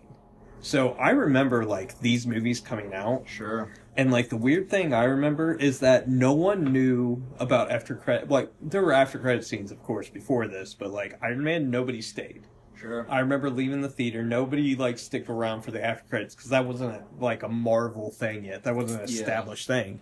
So, what the reason why I wanted you on here was specifically because you started out with this series in a way that you don't know an existence without the MCU. Yeah. I can name like entire like I can tell you like everything about superhero films before uh, Iron Man came out because like Sony at one point and Fox were rumored to be trying to combine characters like it's supposedly um, Thomas Jane is seen in the background of Spider-Man 2. Mm-hmm. Um, there was talks about the X Men crossing over with the Fantastic Four, I think, at one point, and then, um, of course, like Spider Man and all the spin offs and all that stuff that was happening. But there's been a lot of like, there were so many. There, there were Marvel films before Marvel became like a bigger name, Sure. and that's mostly thanks to like. X Men when it came out in 2000, and then Yeah. shortly after that, you had Spider Man, Spider-Man, and then uh, X Men 2 is probably still arguably one of the better comic book films ever made. Yeah. But even before then, you had, but you didn't even have much of comic book films before then. Like, if you did, they were really outlandish characters like Howard the Duck. Yeah. I mean, people had the Superman films, the Batman films, but that was pretty much where it began and ended right there. Yeah. So it's interesting because to me, when these movies came out, they were events. They were a big deal. Big deal. And so the first Iron Man came out, and like, I remember not seeing the after credit scene until like leaked footage from like a different showing where somebody stuck around and they recorded it. So I didn't know Sam Jackson was Nick Fury. I didn't know about the Avengers Initiative Yeah. after credits or anything. So that became more of a thing when the Incredible Hulk came out. Then Robert Downey Jr. did a cameo in that. Um, and then they did Iron Man 2 because the success of the first Iron Man, which I still think was probably too much of a sidestep. They should have probably Yeah. just skipped on ahead to Thor, but you know, whatever they were doing for RDJ, you know, whatever. They they established new characters in the movie, but you know, it is what it is. But I don't know. This this series you said you pretty much remember up until or you don't really remember much up until the Avengers when you first saw the Avengers. Yeah. Do you remember seeing that in theaters?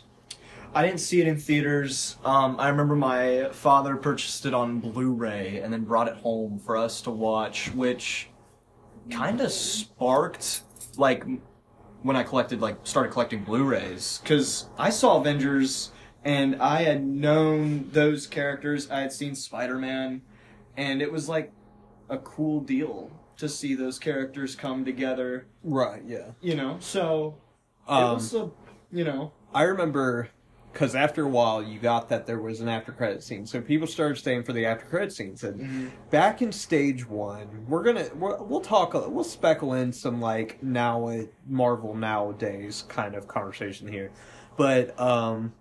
I remember the after credit scenes actually were always always something that led to a new project. Of course It was it was something that led to what would the next story we were going to be told. Yeah. Through the years though i feel like they've lost that. Sure. Like i i hit a point where i just stopped staying for the after credits. I i did for ant-man I just too. just because of it's a force of habit now because Yeah. you know I, I I haven't stopped doing it since the first iron man but I did. I didn't do it for Endgame because I read beforehand that there was no after credit scene. I was like, well, it's an over three hour movie, so there's no need for it. And of course, Yeah. people got mad that there wasn't. And, Yeah. You know, because they're so used to it now. But I remember seeing Captain America: First Avengers in theaters, and the after credit scene with that for that was just the Avengers trailer because that was the next movie. So they just gave us the trailer for that which is epic. yeah. And I still think this phase of movies probably has the best of the Marvel films. Like my personal favorite, as I told you earlier, and I'll probably say it at the beginning of this podcast, is um, Captain America: um, The Winter Soldier Winter Soldier. it works for me in the sense of you can take that movie and you can almost strip the superhero aspect of it which i mean it would kind of ruin some of the fun of it but it's it's such a good spy thriller Yeah. like on Yeah. its own it could like hold up with like some of the better ones it, it, it's a good action movie everything was a lot of it was done practically and it- so um i feel like that's when the russos came in that was Yeah. like their big like hello this is what we can This is do we and they do, kind yeah. of pretty much ran marvel up until endgame Endgame. Yeah. um, and but even though like it was like I don't know, there I'm trying to determine looking at this list of movies because on this on this episode we're trying to focus up until Infinity War. But it was so weird to look at this now and think like it seems like there was more of a plan Yeah. back then. For sure. Um, was there misses? Yes. Uh, the first Thor is like technically a well done film, but it's nothing to write home about. And Yeah. Thor: The Dark World's definitely nothing to write Yeah, home definitely. about. Um, I wasn't crazy about Age of Ultron. I wasn't nuts about Age of Ultron either. Yeah. I thought I did think that Ultron was a pretty sweet villain, though. Oh yeah, the concept of him was a great villain, and like, I kind of thought it was stupid to introduce Quicksilver and then to instantly kill him, too. even though Evan Peters at that point was like the more well-known one because of Fox. Exactly. But um, even though, like, there's those, but like even I feel like Guardians of the Galaxy Volume Two was a misstep. I know a lot of people like it, but I like I love the first one so much better than I like that second one. Because like the, first second one, too. the second one just felt like an in space Fast and Furious movie. Because Okay. it was so much about the family aspect, and they were shoving it down my throat the entire movie. Yeah, I I think I liked it because I I you know, I kind of liked that family aspect. I liked how we got to see a little bit of Peter Quill's backstory and his father and ego. I don't mind seeing backstory, but I just feel like everything they said, it felt like when Vin Diesel pops open a Corona and says, "You're familiar now." That's all I kept thinking of the whole time was like, is this a Fast and Furious movie movie. in space? Before Fast and Furious Nine came out, I mean they kind, Sure. they just went a little bit above the atmosphere. Let's I can I can see go that that, far for sure. space. Um, but uh, what are your like thoughts of like how? Because the thing that's been bothering me, and a lot of people like for, for starters, when I watch these movies, I have like kind of rules. Like I'm, I, I used to read comic books when I was younger. It, it helped me learn Yeah. how to read a lot. Um, it helped me with my dyslexia a lot, and Mhm. um, just because like there were pictures that like uh, insinuated the action. I could follow the storylines easier. Yeah. I don't know. It was just like there wasn't as many words on a page that it made me easier to focus. Yeah, Um, definitely. But now you know I read you know Stephen King, Stephen King, sophisticated novels. sophisticated novels. But um, I just feel like with that I forget my I just like went off the rails there. Um, you're totally cool. I'm yeah. a comic book collector too. Man. Yo, yeah, okay, comic books. That's what I was talking about. Um, when I watch these films, though, I don't, I don't care about what happened in the comics.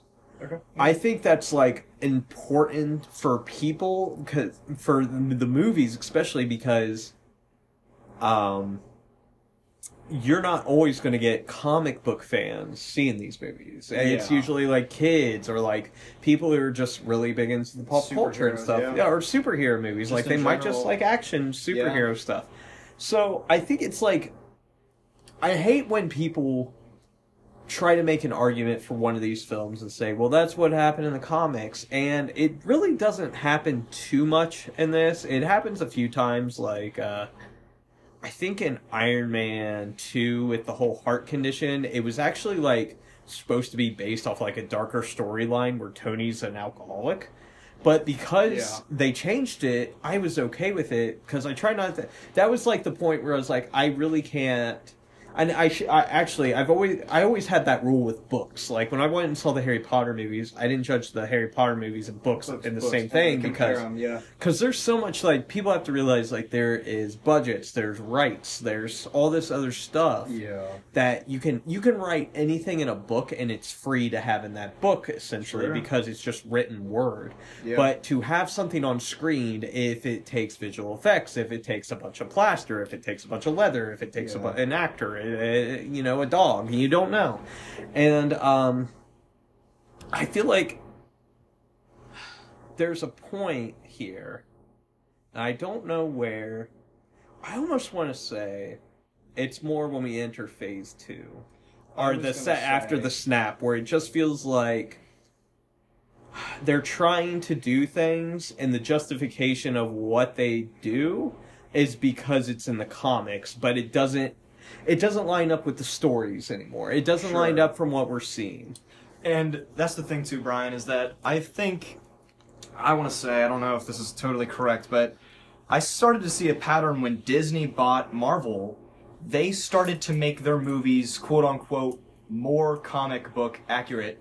And I feel like people sort of romanticized that idea a little bit and gave them praise that they were giving them the movies the comic book so like aspect like of those Yeah. movies that they you know always wanted and now it's just kind of overkill Well, it's not even like overkill as much as Marvel also lost their way, and I think this is one I can almost pinpoint. But and I want to say it is. Yeah, no, yes, it's definitely this.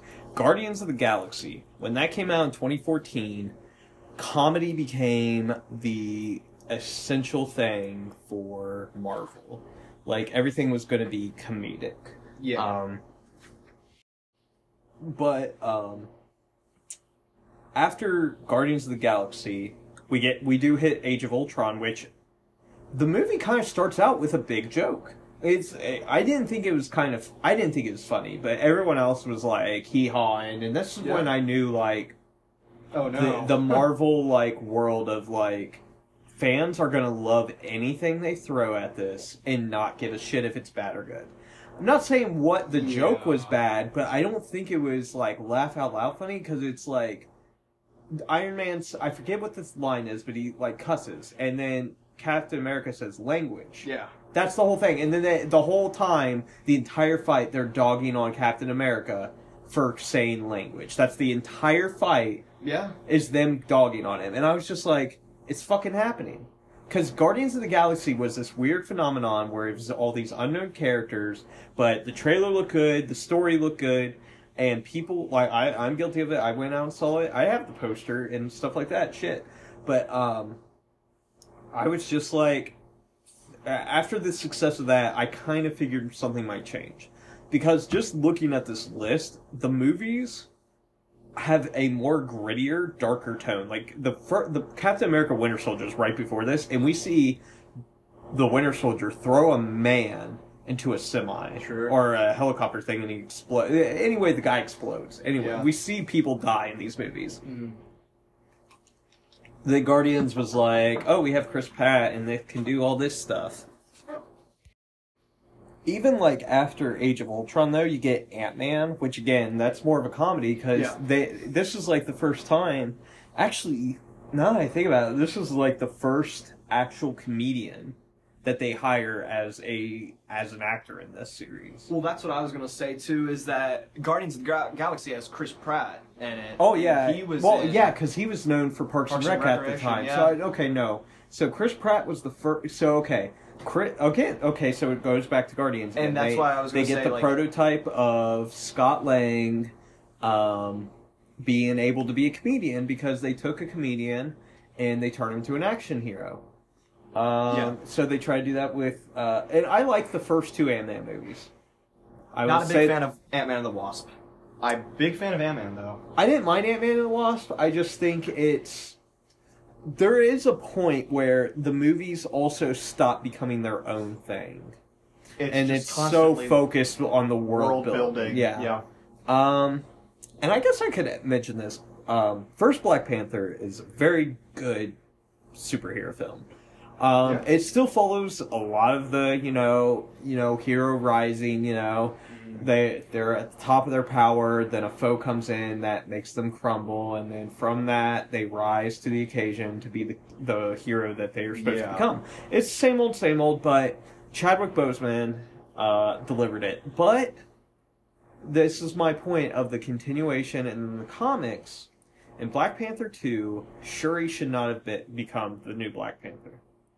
I was a hundred when I heard the rumors. I was like, that doesn't make sense with the story. Yeah. Um, should have been Mbaku. I think Mbaku would have been more, better, or they should have just recasted Chadwick. Yeah. because I feel like he would have rather had the the character and the legacy of that character live on than rather just shoehorn Shuri to all of a sudden we're supposed to believe she has actual combat fighting experience that Yeah. she would know how to fight a 10 million year old uh, mutant um, that she would be able to just because T'Challa was a warrior. That's how he knew how to fight. Mm-hmm. Yeah. She was a scientist who did things in a lab. And then they like they try to give her swagger. Sure. They try to give her so much swagger. And I'm just just like eh, falls flat in my mind. yeah, it just falls flat. They gave her like a bunch of new tattoos and stuff that like Mhm. making her hip looking. I'm just like, I'm not buying this. And then the special effects that I want to say around uh, I don't know when the special effects started getting real bad, but this past like phase, few movies, it was a real It's- like. Now there have been times like in Iron Man two, I remember thinking like the suits looks horrible. Because in the first one, we get some practical suits, and the second one we get some practical suits, but when it's fully digital, it's noticeable. Yeah. Um, I think Age of Ultron was probably its. No, that metal suit that he pulls out of the suitcase looked really bad, but like, I I don't know. There's say- a few times where like the special effects in this very well known uh, universe is kind of lacking anymore, and it's kind of crazy because like some of these had like some of the best special effects back in the time. I, even Black Panther, like the special effects were kind of rough in that. Ragnarok had really good special effects though. Doctor Strange was. I loved the first Doctor Strange. Very good movie. I was so excited when Benedict was casted. Of course, as you may know, and and what's really weird, a lot of these movies could have been so much different. The whole MCU could have been different, just with the first movie alone, yeah. which could have been Tom Cruise. Sure. Yeah. Tom Cruise is Iron Man. And in that po- instance, I don't think this would have ever become a comedy. Oh. Yeah. I don't think Tom. I think Tom Cruise would have been like, "Listen, Yeah. we are not gonna do this." um, but yeah, like, what are your feelings? What were your feelings about the film, the series, leading up to Infinity War? What, what were, do you remember how you felt when things were leading up to when Thanos was finally gonna come after the Avengers? it was definitely a big build-up for sure. Mm-hmm. And I remember the hype around Infinity War. I was in middle school, I was in sixth grade. My friends and I would sit at a lunch table in the corner by ourselves and just be like, this movie's gonna rule, you know? And, you know, when you have such passion and such love for all these movies and characters, your expectation can't be nothing but big. Right, exactly. Because eh, like Marvel used to be able to like, okay, here's this movie. Now get ready for this movie and this movie. But there, there's something I noticed is that the first iteration of things, uh, 2008, there's two movies. 2010, one, which there's two mov- there's two years in between the second movie and the third movie. That doesn't you don't get that anymore. Yeah. Uh, Iron Man 2 happened in 2010. Then you got, there's two movies in 2011, one in 2012, which was The Avengers, Mm-hmm. two in 2013, two in 2014, two in 2015, two in 2016, two in, but three in 2017, three in 2018, three in 2019. But, uh, we're, we passed the Infinity War. But as you can, actually, Yep, right as Infinity War is about to release, they start like let's start releasing more because uh, the year Infinity War came out, we get Black Panther, Infinity War, and Ant Man and the Wasp, which technically, even though the events of that is before the snap, it will be in our after the snap episode because of its release. Yeah.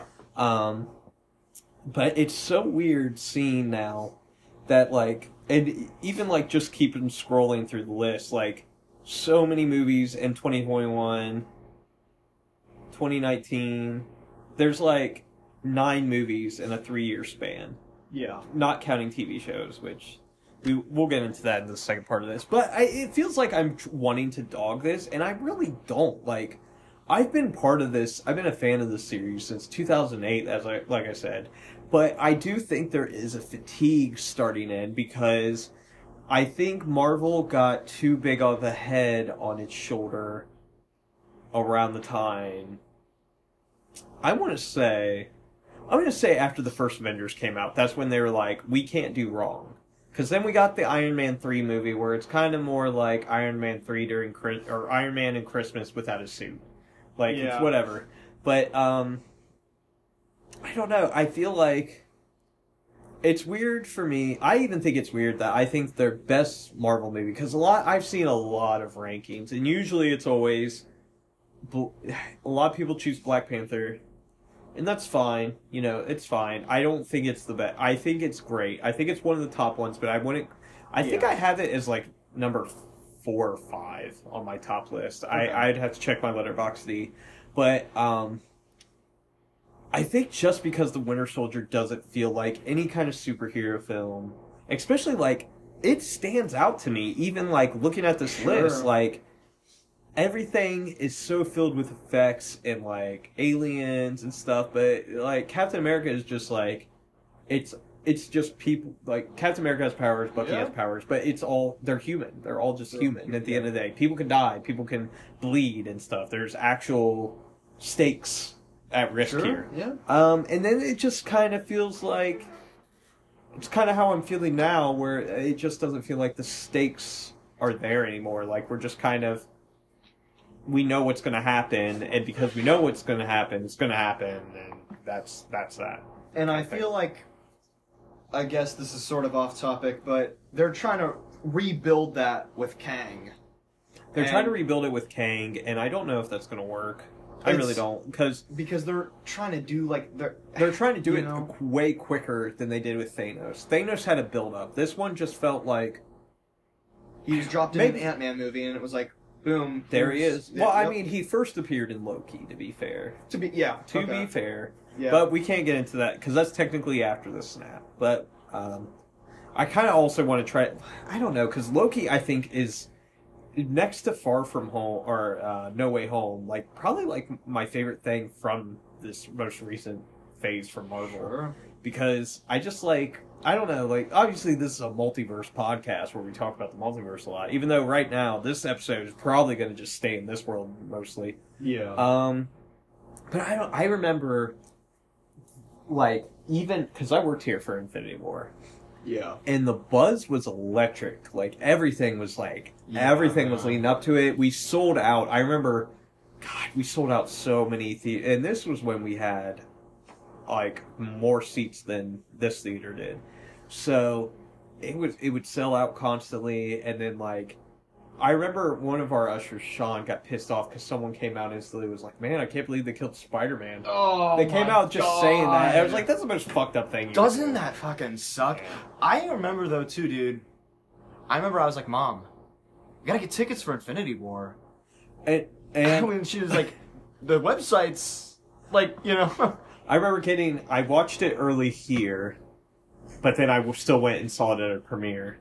And um, what was I about to say? Uh, God, I just remember being in there, watching the ending, and being so confused because one, this was the start where Marvel really showed the colors of putting footage in to fool the audience of what's going to happen in the movie, where a lot of the footage doesn't even appear.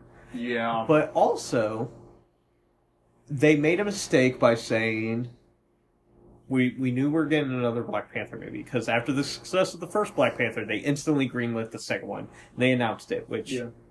Infinity War was right around the corner. I don't know why they didn't think like maybe we should wait because I knew that was happening. And then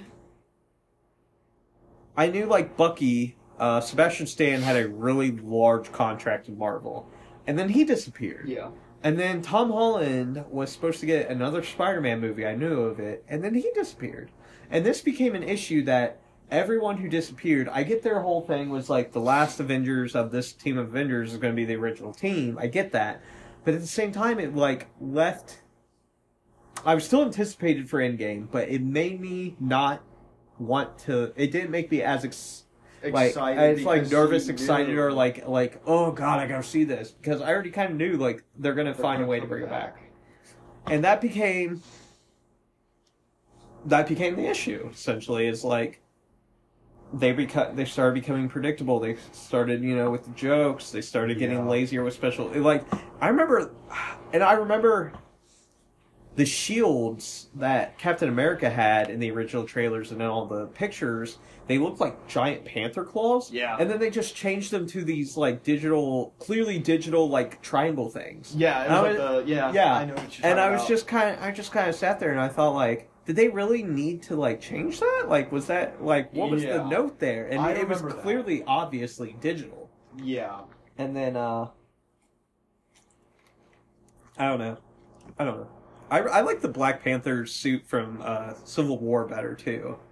Civil 'Cause, War uh, like- awesome. Because like it was more practical, even though you could tell some of it was a little CGI. But like the set, the one in the Black Panther movie, the one that's like it just appears on him, it, you can tell it's digital, and Yeah. it, it upsets me. I don't know. I just I miss the time of practical effects, and I feel like Marvel stopped doing that at a point. It, even the Star Wars shows like have like resorted Yeah. back to a lot of practical effects because it just looks better, it comes out better, and all that jazz. Yeah. I remember too in Infinity War, Don Cheadle's suit. I was like, this is funny. Like, it looks so bad that I That's- was like, No, no. Uh, Civil War is like the prime example Oh, of is the it? bad. Okay. Because that's when like Robert Downey Jr.'s head is like floating on this overly shiny Iron Man suit on the ruse. Like that's where I noticed because I remember the trailers seeing how bad his suit looked, and I was like, they'll fix it by the time it comes out. And then they, yeah. I have that thing on Blu-ray, and it still doesn't look good. It looks Yeah. exactly. They just I just remember seeing Don Cheadle's suit, and I was like, oh no. Uh oh. I liked when his I liked what his suit looked like in Iron Man Two best. yeah. Like it, it- when they when they pull out the the screen accurate suit and then they just like say "f it," that's what upsets me. 'cause Yeah. that also is like my favorite Captain America suit is from uh, the Winter Soldier, his stealth suit, Yeah. because that's straight from the comics, man. Even though Sweet. I think his suit in Endgame looks pretty like close to like his original suit, but more modernized. But yeah, Joey, I wanted to get this segment in because we know coming in Sundays is hard for you, so Yeah. wanted to get like a different viewpoint of like somebody who always had this experience of these movies always existed here. Yeah. Like I sure. like I know of a time when Marvel didn't rule the world essentially Yeah. and it's so crazy like and th- that's probably like why i don't understand how a lot of fans get so obsessive about this because sometimes i i think of like for instance i think batman returns is a better comic book movie than some of the marvel movies yeah. i've seen Oh, And, of course. um you even uh, superman 2 or uh, spider-man 2 x-men 2 a lot of twos yeah, a a lot, lot of twos. I think because like the first one, they have to establish everything, and the sequel, it's like let's just Yeah. fucking have fun. And growing up too, like I remember my sister and I would watch Spider Man, and then it was my dad took me to go see Andrew Garfield Spider Man in theaters, and I was like, "This is fucking awesome! This is cool." I mean, now I like now as I'm like a little more matured, I can see the flaws with like them Andrew Garfield Spider Man, of course, but it's like I grew up with Andrew Garfield Spider Man, so it's like okay, that second dude. one suffered by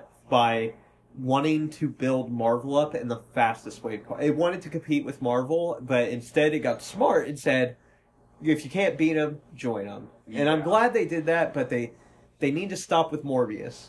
Yeah, I'm they not need to crazy quit about it. the Venom series at Not all. cra- yeah. I think like the fact that Venom never has the spider on him, like I know that's just a detail, but like that's something like Yeah, an man. identifier to me. Is like the big white spider, but yeah. I think they could have done with Carnage a lot better too. Um, but yeah, man, uh, thank you for coming on. Of Uh, you'll have to obviously listen to the full episode because me and Cody are going to get into. We're going to have me and him have a lot of views, but I know how it's going to go. But All right, man. yeah, but thank you again. and Of course. We'll catch you on here next time. See you guys.